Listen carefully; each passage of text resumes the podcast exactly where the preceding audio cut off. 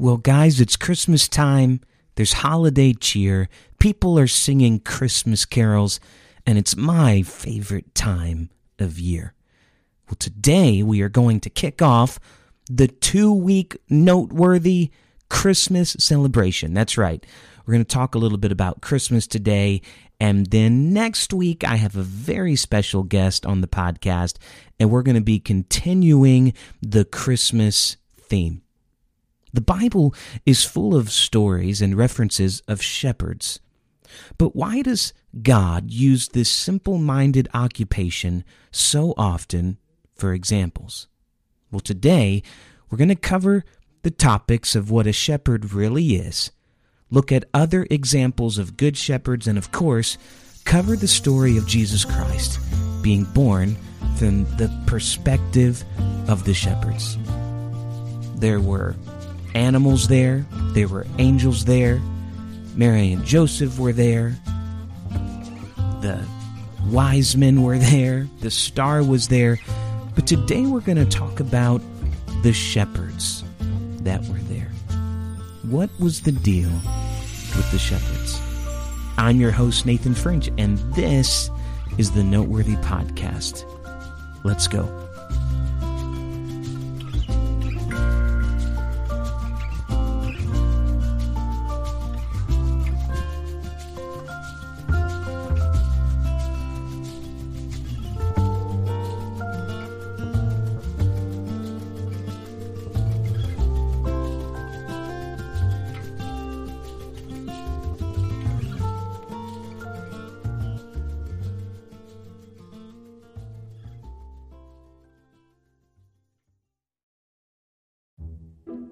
We like to talk about shepherds at Christmas time, don't we?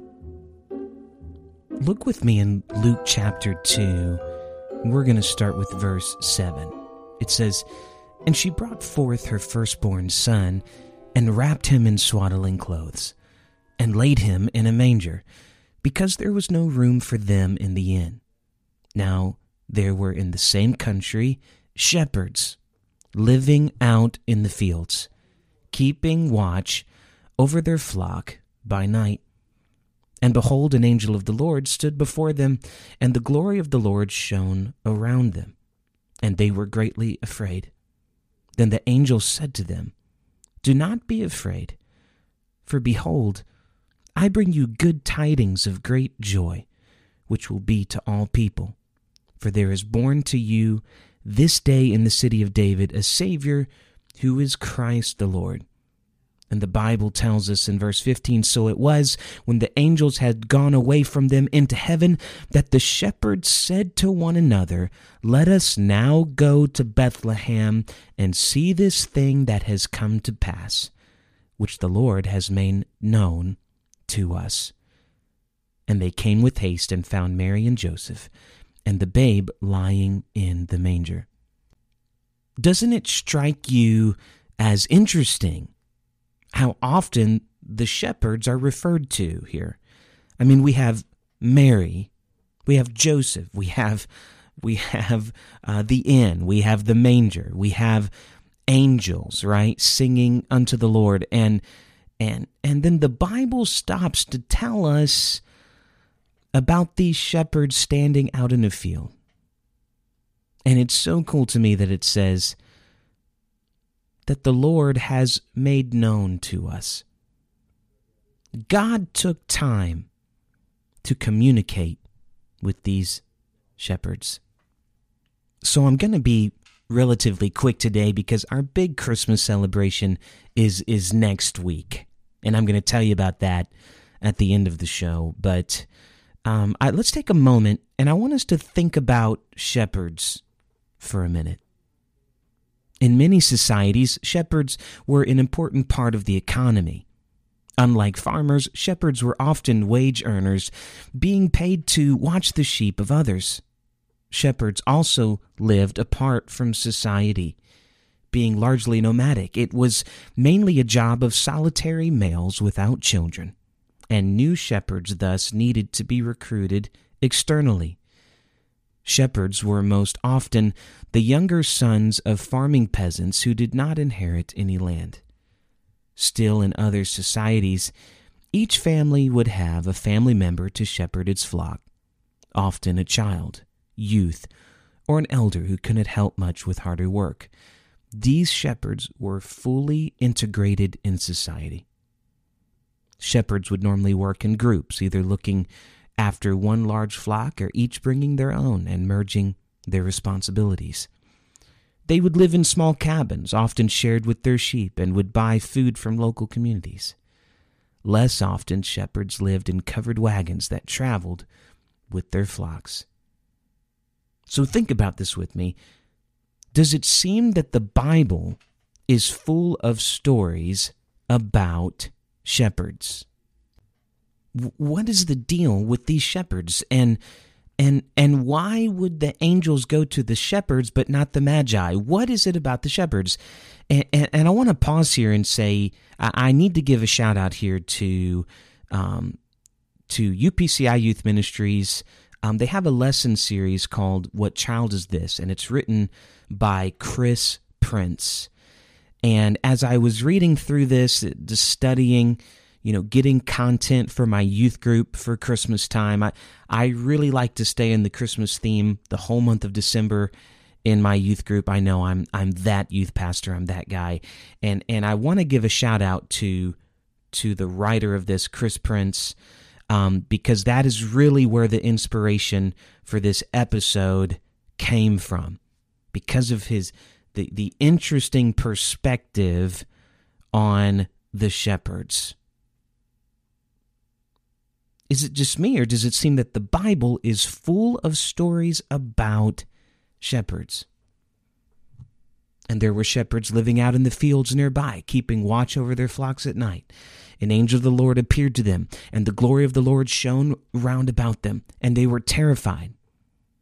But the angel says to them, Do not be afraid. I bring you good news that will cause great joy for all of the people. And today in the town of David, a Savior has been born to you.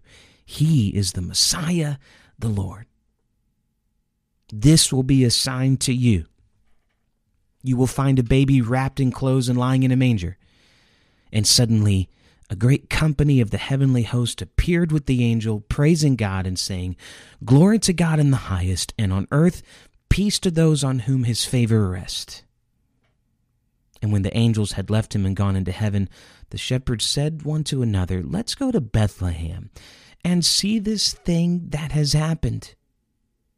Watch this, because the Lord has told us about it. I, I love this. That, that from from this Bethlehem scene the God of the universe takes time to communicate to the shepherds. So they hurried off and found Mary and Joseph and the baby, who was lying in the manger. And when they had seen him, they spread the word concerning what had been told about this child. And all who heard it were amazed at what the shepherds said to them. But Mary treasured up all these things and pondered them in her heart.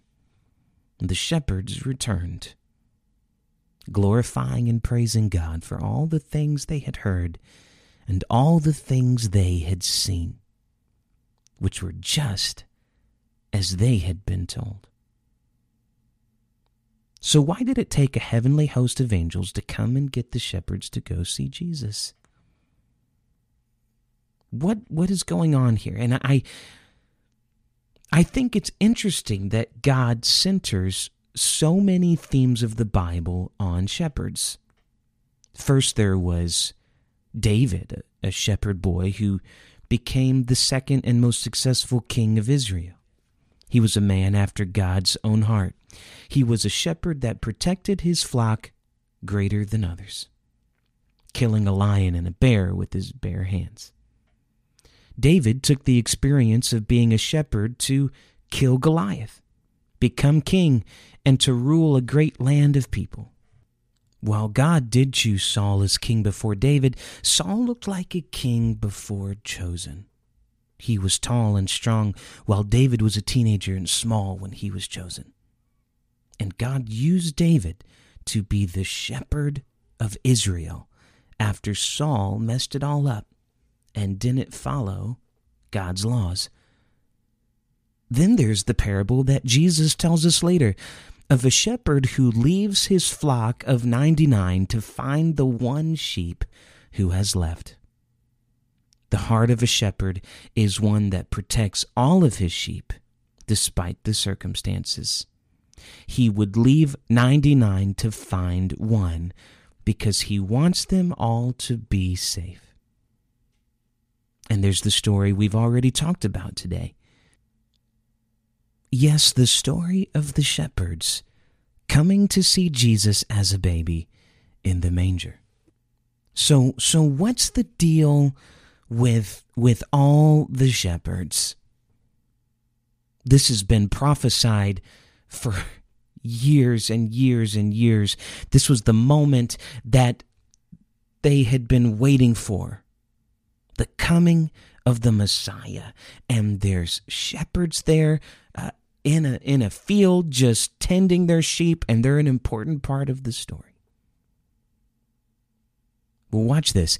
In John 10 and 11, Jesus said, I am the good shepherd. The good shepherd gives his life for the sheep. Wow. So think about this with me.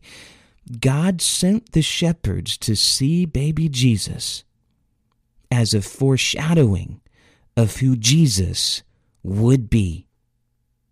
He would be the great shepherd of Israel. He would be the one to give his life so that we could find ours. He would lose his life to save us by stretching out on a cross and giving up his life for us. Wow, think about this with me for just a moment. He says, I am the good shepherd. But the beauty of focusing on the shepherds in the field at Christmas time is a glorious reminder that the most important shepherd in the story was not the one found in the fields, but the most important shepherd in this story is a humble shepherd in Bethlehem, lying in a manger. He was the good shepherd.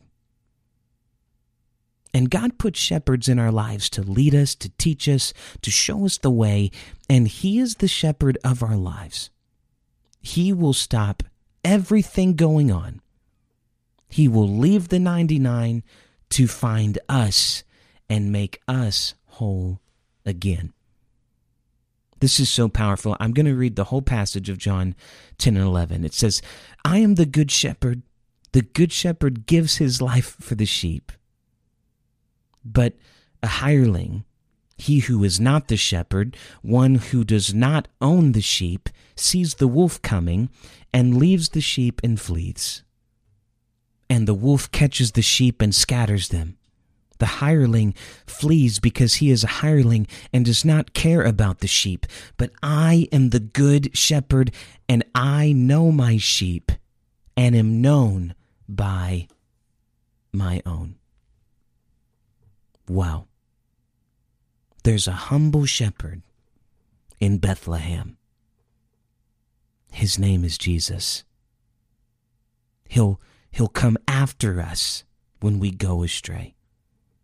And he came down to earth to become like us so that we could become more like him. Yeah, the most important shepherd in this story is not outside the manger in the field, but it's inside the manger. He's wrapped in swaddling clothes, and he's lying there in the hay. Can I pray for you today? Jesus, I thank you so much for being the Good Shepherd. I thank you, Lord, for coming after me when I stray. I thank you, Lord, for, for caring about me. God, I pray for each listener under the sound of my voice that you would bless them. I pray, Lord, through the power of your name and the authority of your word, that you would encourage somebody today that you would remind them that you are the good shepherd and that you would leave the 99 just to find them. And we'll be sure to give you all the glory and all the honor. In Jesus' name, amen. Wow, what a fun Christmas theme today. I love Christmas episodes. And this year on the Noteworthy Podcast, we are going to be continuing the Christmas celebration next week for next week's episode. So, are you ready? Drumroll, please. Next week, the amazing Rachel is going to be joining the Noteworthy podcast. My wife and I have recorded the Christmas episode for the last um, three years, I believe. And so we're going to continue that tradition today. So here's what I need you to do go follow at Podcast Noteworthy on Instagram, and you can submit questions for Rachel and I to answer on next week's episode.